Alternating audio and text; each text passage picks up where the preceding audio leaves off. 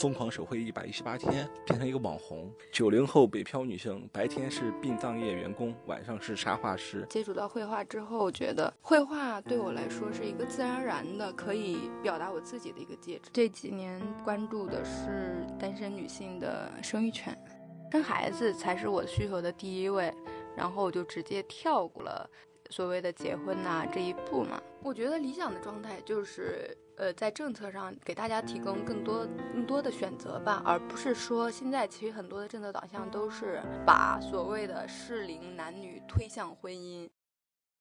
这里是凹凸凸凹电台，凹凸凸凹和你一起聆听故事，触达真实。我是主播老洞，我们这次请到了我的好朋友，以前的人民电影放映员，后来变成了艺术家，现在是一名宝妈。啊，艺术家加宝妈阿烂，和大家打招呼。大家好，我是阿烂。我有一个师妹，她做了一个公众号叫“娃睡了”，就是娃睡了以后，家长就可以出来聊天了。阿烂也是刚刚把自己的宝宝哄睡觉，能简单讲一下那个哄娃带娃的过程吗？啊，所以你们是一档 分享亲娃亲子啊，亲子亲子电台。对。呃，这个怎么哄娃入睡、哄娃带娃，这个很简单，只要你有娃，你生了娃，你就知道怎么带他了，很简单。嗯，但这个娃的由来还挺有意思，就是我知道你一九年还曾经发过一个公众号，公开征集精子的活动，当时。娃的由来也很简单，就是我想要娃，然后娃呢自己也想来。然后在这样的机缘巧合之下，他就来了。但是这里面你要说我的个人意愿是更强，还是娃的个人意愿更强？我觉得都有，只有我们都有这个意愿，才能就让这个娃来到这儿。现在宝宝一岁多，然后还是很可爱的。其实我认识阿兰最早是在天津影迷幼儿园，是一名放映员，后来就突然。他疯狂手绘一百一十八天，变成一个网红。因为那时候一个文章嘛，说九零后北漂女生白天是殡葬业员工，晚上是沙画师。讲讲你那次爆红的经历，可能很多人知道这个事儿，但是可能过去几年了，然后再回忆一下。哎呀，我我觉得挺逗的啊，就是可能有的人在很早期的时候认识我，觉得我是一个网红。大概是二零一四年的时候，我从天津毕业之后就来北京实习嘛，然后住在朋友的画室里面，反正就是从那个时候接触到画画的，以前也没学过。嗯，您当时在搜狐实习，实习的时候呢，就是上班九点上班，六五点下班，哎，应该是这样吧。那个画室离上班的地方又很近，所以呢，就早晚会有很多闲暇的时间。在那个画室就接触到了毛笔和宣纸。有一天起得特别早，心血来潮就在那间画室开始画画。画着画着就觉得有点一发不可收拾。在当时的我觉得是一个自然、挺顺畅的，可以进行自我表达的一个介质。嗯，因为以前我可能把这种表达方式想放在。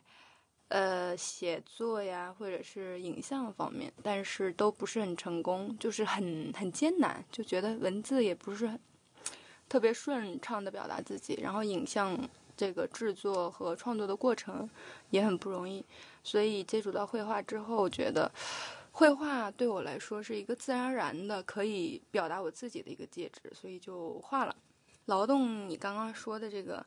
帖子哈，其实也并不是什么爆红啊什么的，可能就是在一个小范围内，让有一部分不了解我的人了解到了我一下，就是仅此而已吧。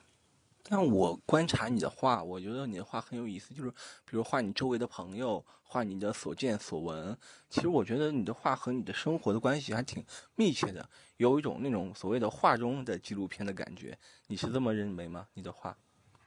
呃，你这个问题是基于你是一个纪录片导演和纪录片从业者而问的吗？对，因为我们的公号也是关于纪录片的，所以要成另拉关系。我可以理解你这个提法哈，就是我作为以前曾经的人民放映员，然后我对于纪录片这种嗯表达方式也非常熟悉，然后就你提的这个问题呢。嗯，从我个人角度而言，它肯定是对于我来说是记录我生活、记录我那个当下一个状态。嗯，确实是所思所感吧，就是是非常日常。比如说我今天，嗯，有什么样让我觉得很欣喜的，呃，发现，然后我可能会画画。比如今天可能让我觉得很痛苦，然后让我百思不得其解的一个点，我可能会画画。然后或者是我这一段时间有什么新的。这种进步，然后或者是领悟，我也可能会画画，或者是生活中的一些小细节，然后我自己个人也好，或者是孩子身上发现的也好，就这些东西，我确实会去用绘画来记录它。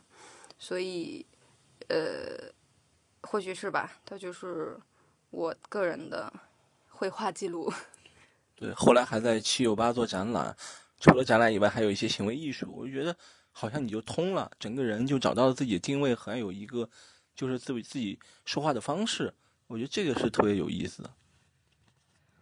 啊，你说的这个通了，嗯，从某种角度上来说，我们人世间所有的东西它都是互通的。比如说，你做饭，你的个人风格，你的穿衣风格，你呃所谓的艺术表达或者是什么，都是可以相通的。就我个人而言。我觉得我也是没办法，就是只是当下的一个状态吧，就是未必说它一定是我心里最满意以及最期待的一种表达方式。嗯，结束北漂了吧？就是你现在你在大厂啊生活的，现在生活是什么状态呢？对于我来说，也很难说我什么时候开始北漂，或者是我什么时候结束北漂。我现在住在北京和北交界的廊坊大厂。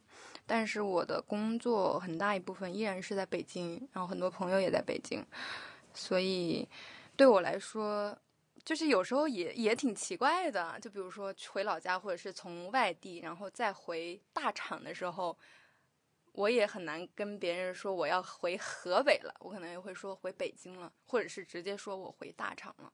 对，然后现在的生活状态呢，就是住在。大厂我觉得很舒服，它是属于一个城乡结合部的状态，然后那里呢充满生机，就是在国内任何一个城乡结合部你都可以看到的那种很蓬勃的那种景象。它一边要加速它的城市化，一边其实离这种大都市北京又很近，然后一边又保留着乡野的一些风俗啊，比如说可以赶大集，这种在大城市是绝对没有的。就是这些东西，我觉得是很迷人，然后我也很熟悉，我也很喜欢的，所以住在大厂，我觉得很舒服。欢迎大家都来大厂。就可能刚开始说大厂，以为你去了什么企鹅，还是去了阿里巴巴。但再声明一下，这个大厂是河北省廊坊市大厂回族自治县啊。然后你现在生活在那里多久了呀？已经快一年时间了。嗯。就刚才聊到北京，感觉因为我上一上一期播客也在聊，就是说所谓的北京对于文艺青年是一个什么的概念？包括吴文光的《流浪北京》，这两天也在重映嘛，讲一个八九十年代的一群艺术家，他们追求梦想，选择北漂，但是很多人可能在现实面前放弃了，有些人还在坚持。那你觉得现在那个环境和比如九十年代左右那种环境会好还是不好呢？对于一个所谓的艺术家或者北漂的艺术家来说？哦，我先回答一个我能回答上来的问题哈。我选择继续留在北京的原因很简单，因为在这里我可以活下去。对，因为我的从大学毕业之后，我的生活上的朋友的的朋友们在这里，然后我的工作一些资源在这里，所以就是我赖以生存的饭碗在这里，这是我继续留在北京的原因。然后你刚刚。嗯，这个问题之前的那个问题呢，关于时代或者是这种问题，对于我来说，我觉得过于庞大了，我可能也不太能回答得了。对，但是从我自己个人的感受上来说，为什么一波又一波的人，嗯，还是来到北京来？我觉得这里绝对是有，呃，不管是艺术家也好，还是想来逐梦北京的人也好，有他想要的东西，嗯。聊完北漂，我们可以讲一下你现在自己是多元家庭网络的工作人员，大概大概是一个什么情，是一个什么组织呢？哦，多元家庭网络，呃，是一个倡导多元理念、多元成家的这么一个公益组织。嗯，我们这几年关注的是单身女性的生育权、女性的生育权这个议题，然后，呃，包括非婚女性争取生育保险、单身女性争取冻卵的权益，呃，包括辅助生殖技术，呃，就是目前的一些议题是这样的。因为最近有部电影上映啊，叫《寻汉记》，里面讲的也是一个就离婚的女性，她发现她怀了前夫的孩子，社会压力说你必须得有一个男方，你才能把孩子生下来，所谓的什么找一找个人喜当爹这种东西。我个人觉得，可能她出发点是关注社会现实，但是她好像真的所谓女性生育权利的追求，并没有。去得到伸张，它更多是一个现实事件背后的一种所谓的荒诞剧。真正的中国现在当下单身女性的这种生育的权利争取是一帆风顺的吗？还是遇到很多障碍呢？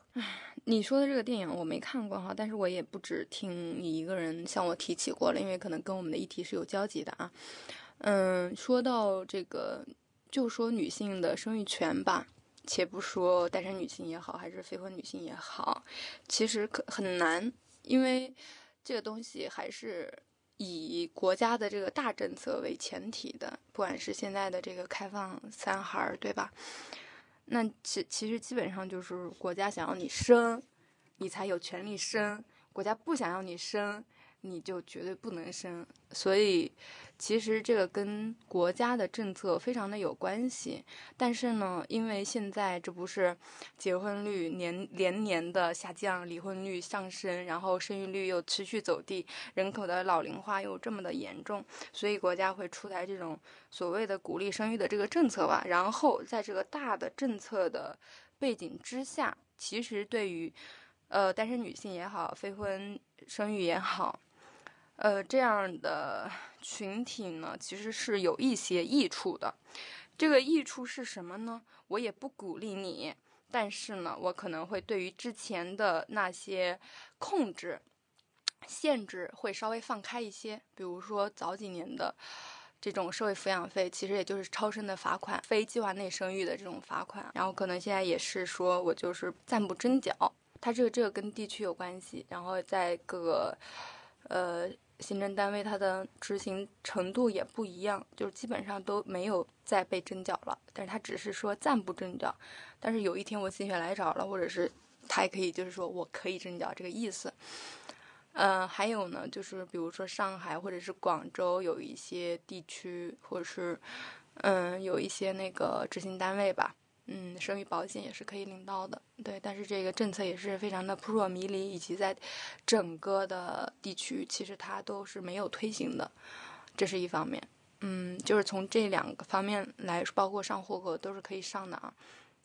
从这些变化上来说呢，嗯，就是我不再特地的限制你和控制你吧，嗯，就是其实也是某种意义上的放开了。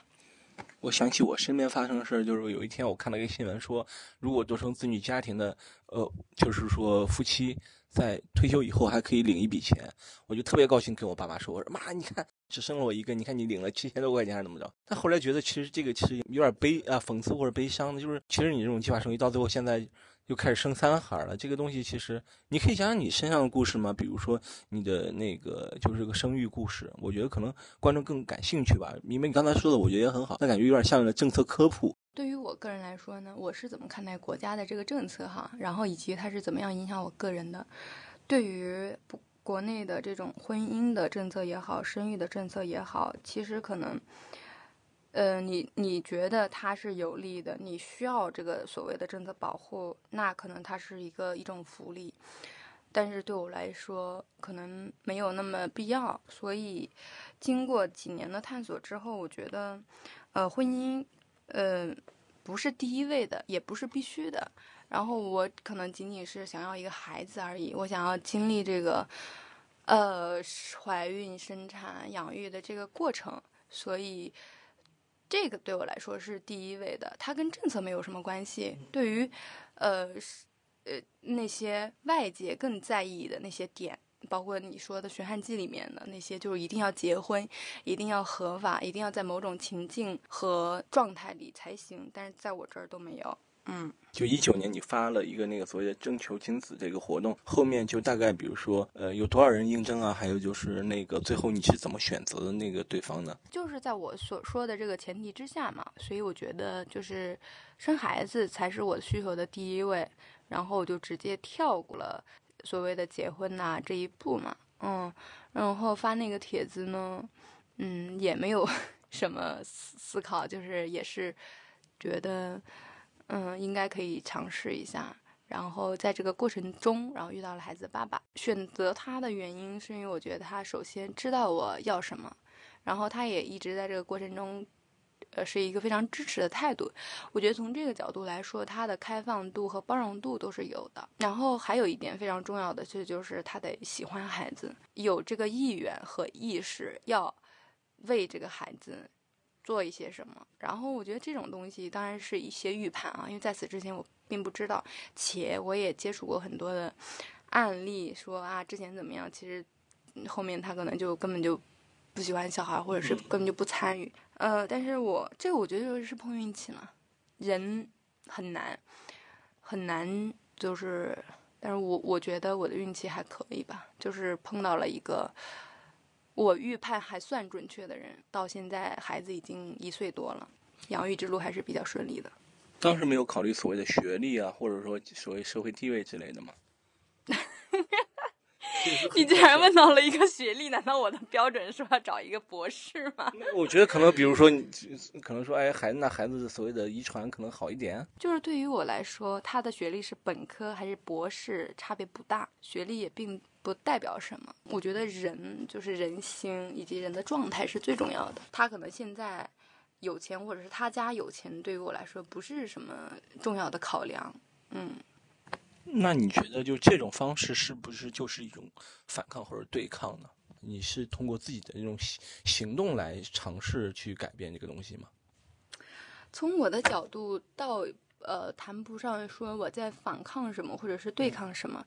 从我的角度来说，这是就是我的一个个人选择。就像我不去选择做公务员一样，我也不是说我就用我不去做公务员这个行为，然后来对抗这个这种制度，是吧？嗯就是我需要，那我就选择；我不需要，那我就不要，仅此而已。就像我不选择去一个单位里面朝九晚五的上班，我选择做一个自由职业是一样的。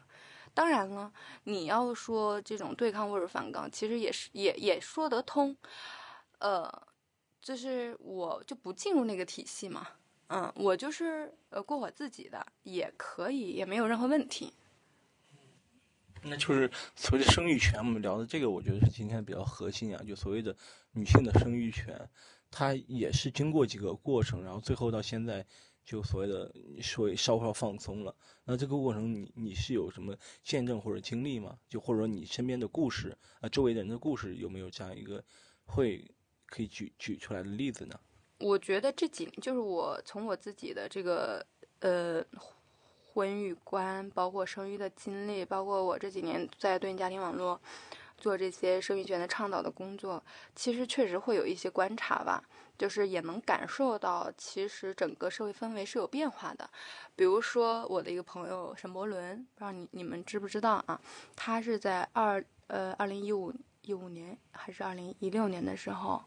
生了一个孩子，他当时也就是非婚生育吧，嗯，然后那个时候呢，他就被罚款了，然后他就做了一个网上的行为，就是在网络众筹社会抚养费，然后其实这个行为还挺轰动的，当时也就是引发了一番讨论，然后你看到现在几年过去了，就完全没有这个社社会抚养费这个事儿了，对吧？其实它就是政策上的一种变化，然后这种变化呢。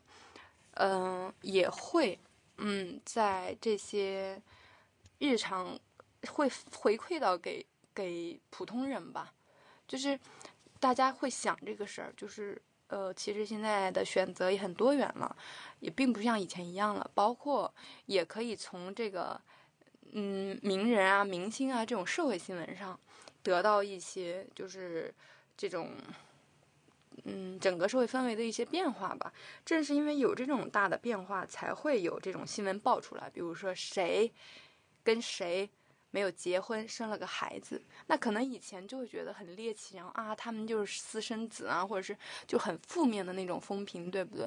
但现在呢，网友们也会觉得，哦，那那也可能也没有什么关系，他们这是个人选择，他们选择不结婚，但是共同孕育一个孩子，仅此而已。所以就是这种大众的这种思想观念上的这种变化。其实是跟整体的这种氛围是联联系在联系在一起的，然后我周围的话，那我熟悉的肯定是就跟我价值观或者是价值取向相近的人，对吧？就如果特别差太远的话，可能也不太能聊到一块儿去。嗯，他们当然是认同这种多元的选择的，且，嗯，如果觉得有机会啊，可能也想跳脱日常的这种。嗯，法律也好，观念也好，界定的一些行为标准吧。当然这很难。对，比如说我，我也有一些朋友，他可能跟他就是，比如说他意外怀孕了，他可能也并不想结婚，或者是对走入婚姻也好，或者是进入某种系统也好，但是还是出于现实的一些原因，或者是家庭的一些束缚吧。最后还是对不得不就，所以他们结婚了，但是也不一定是幸福的，只不过是因为意外怀孕必须有个爹。呃，幸不幸福咱们就是且不论啊，就是他们会因为这种制度，因为这种观念，会选择继续就是跟这个爹在一起，以及要跟他合法的在一起。所以我们经常就说，哎呀，最担心父母说一句话什么？我要不是为了你，我早和你爸、早和你妈离婚了。很多时候，父母经常不经意的一句话，可能对你的小孩挺挺大影响的。所谓的婚姻观，可能小时候也会有这样的一些东西吧。其实这个东西呢，我觉得未来一定会改变的，且其实正正在改变。就是大家呢，越来越把这个事儿不要看得那么那么重。看淡一些就会好很多。嗯，你们两个人在一起，你们就不一定说一定就要天荒地老，然后一辈子怎么怎么样，没有关系。我们现在因为孩子也好，或者是因为这个这段缘分也好，在一块儿，那就在一块儿呗，不一定要怎么样。就是这种近乎强迫式的，然后把两个人或者是把这个关系，然后这样这样定义和捆绑的话，没有什么意义，是挺反人性的。那你心目中的就理想状态的所谓的女性生育权的保护，或者说所谓的就是男女平权这种东西，你心目中有没有什么理想的状态呢？我觉得理想的状态就是，呃，在政策上给大家提供更多更多的选择吧，而不是说现在其实很多的政策导向都是把所谓的适龄男女推向婚姻。即便国家说三孩政策放开了，但是它的前提背景还是说你在这个婚内。我要怎么配套这个婚姻，对不对？什么取消什么非那个不合理的彩礼啊，这那我这是重点吗？大家都不想走进婚姻才是重点啊！这个婚姻制度本身才是重点啊！当你有一天不太不再去强调这个东西，或者是你愿意走，那你就走；你不愿意，那我也我也支持。你们两个人想生孩子，那么我提供这个支持，对不对？我们在一起就只是在一起，一起生活，一起居住，那都 OK 呀。且大家都不会觉得这怎么了，或者是这有问题。那个时候，我觉得才是一个比较理想的状态。那再说说你的近况，就是我看经常会关注你的公众号啊，或者是朋友圈，你也会拍一些 vlog，然后是拍拍你周围的朋友，然后我还觉得挺有意思的。就是你说的这个东西呢，就是我想在日常影像上的一个尝试吧。啊，因为我作为一个编导专业出身，以及人民十年的人民放映员，然后，但是自从开始做这个女性生育权，包括自己生了孩子这几年吧，我觉得我离影像或者是离创作影像的这种状态越来越远了，而且我跟朋友们联联系也很少，就是每天宅在家里，就觉得哎呀，自己要不要拍点什么呢？所以就是我，而且我觉得就 vlog 这种形式呢，它很有时代特点。你作为这个纪录片导演哈，我不知道你是怎么理解这个 vlog 这个形式的。所以我也想试试，就是它作为一个个人影像记录的一种存在，它是相对轻松，然后又很能展示个人生活的一部分。当然，它不是非常。隐私的哈，能放出来肯定是可以放出来的部分，所以我就想试试。嗯，不过这个话题我也想跟你讨论，就是你怎么看待这个 vlog？嗯我觉得挺好的，因为它其实代表一种技术革命。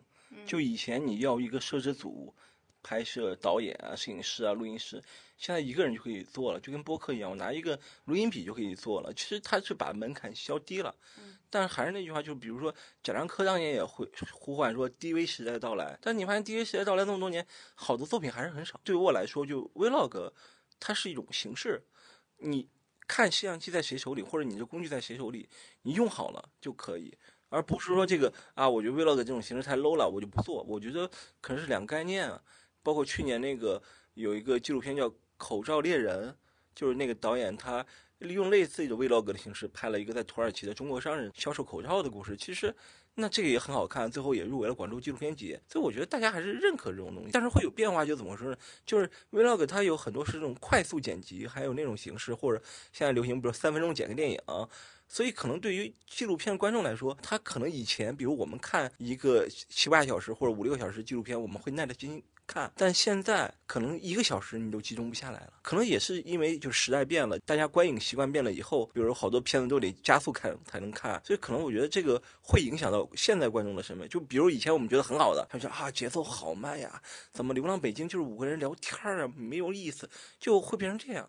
你是不是也有这样的发现？就比如说你做的比较快节奏的，可能看的人比较多；然后如果稍微慢一点、叙事的，可能会少一点的。我就是说这个讨谈谈论这个话题，就是特别没有 资格，因为我才刚刚想用 vlog 这种形式试一试记录自己的生活哈。然后我记录的初衷也并不是要制作 vlog，而只是说我要培养或者是要锻炼我的影像感、镜头感。就是是一个很单纯的练习的一个目的，对。然后我离这个创作也好，或者是纪录片也好，还是比较远的。嗯，但是你说的这些，你说的 vlog 和纪录片这种关联，我是非常认同的。然后，其中非常明显的，当然是现在大家都在网上冲浪，然后耐心越来越少。他肯定是看这种短视频，看这些快消的东西，看太。看太多了，所以他缺少这种耐心。然后我也会有一些担心，就是现在的纪录片还有观众吗？然后还能那个培养成培养，就是继续有观众吗？这也是我的一个疑惑。可能不一定，但是也或许就是大家的耐心到了一个非常极端的状态之后，可能会有一个反诉，就是他一定会还是对这种呃慢的美的。然后让你的心可以进入进去的东西，依然是会最打动他的。对我身边的例子，比如临湘放映，放那个球，球是大概三个多小时，几个小时，场场爆满，四个小时，然后你两百人就爆满，就很快就爆满。包括我们凹凸镜自己做放映也是，他们很多人反馈就是说啊，看到了不一样的东西。比如说之前生活中就看的比较快速的，但是你在这儿，你选择了这个语境之下。你确实能够慢悠悠看，包括你说做 vlog 这种形式，我觉得也很好啊。比如说顾雪导演，他每天他的公众号都更，就更一段他拍的素材，可能这就是他的生活的记录。但是你把它连在一起，就是一部很不错的记录影像这样子。所以我觉得阿烂继续做肯定没问题，我也愿意接受你的采访。谢谢。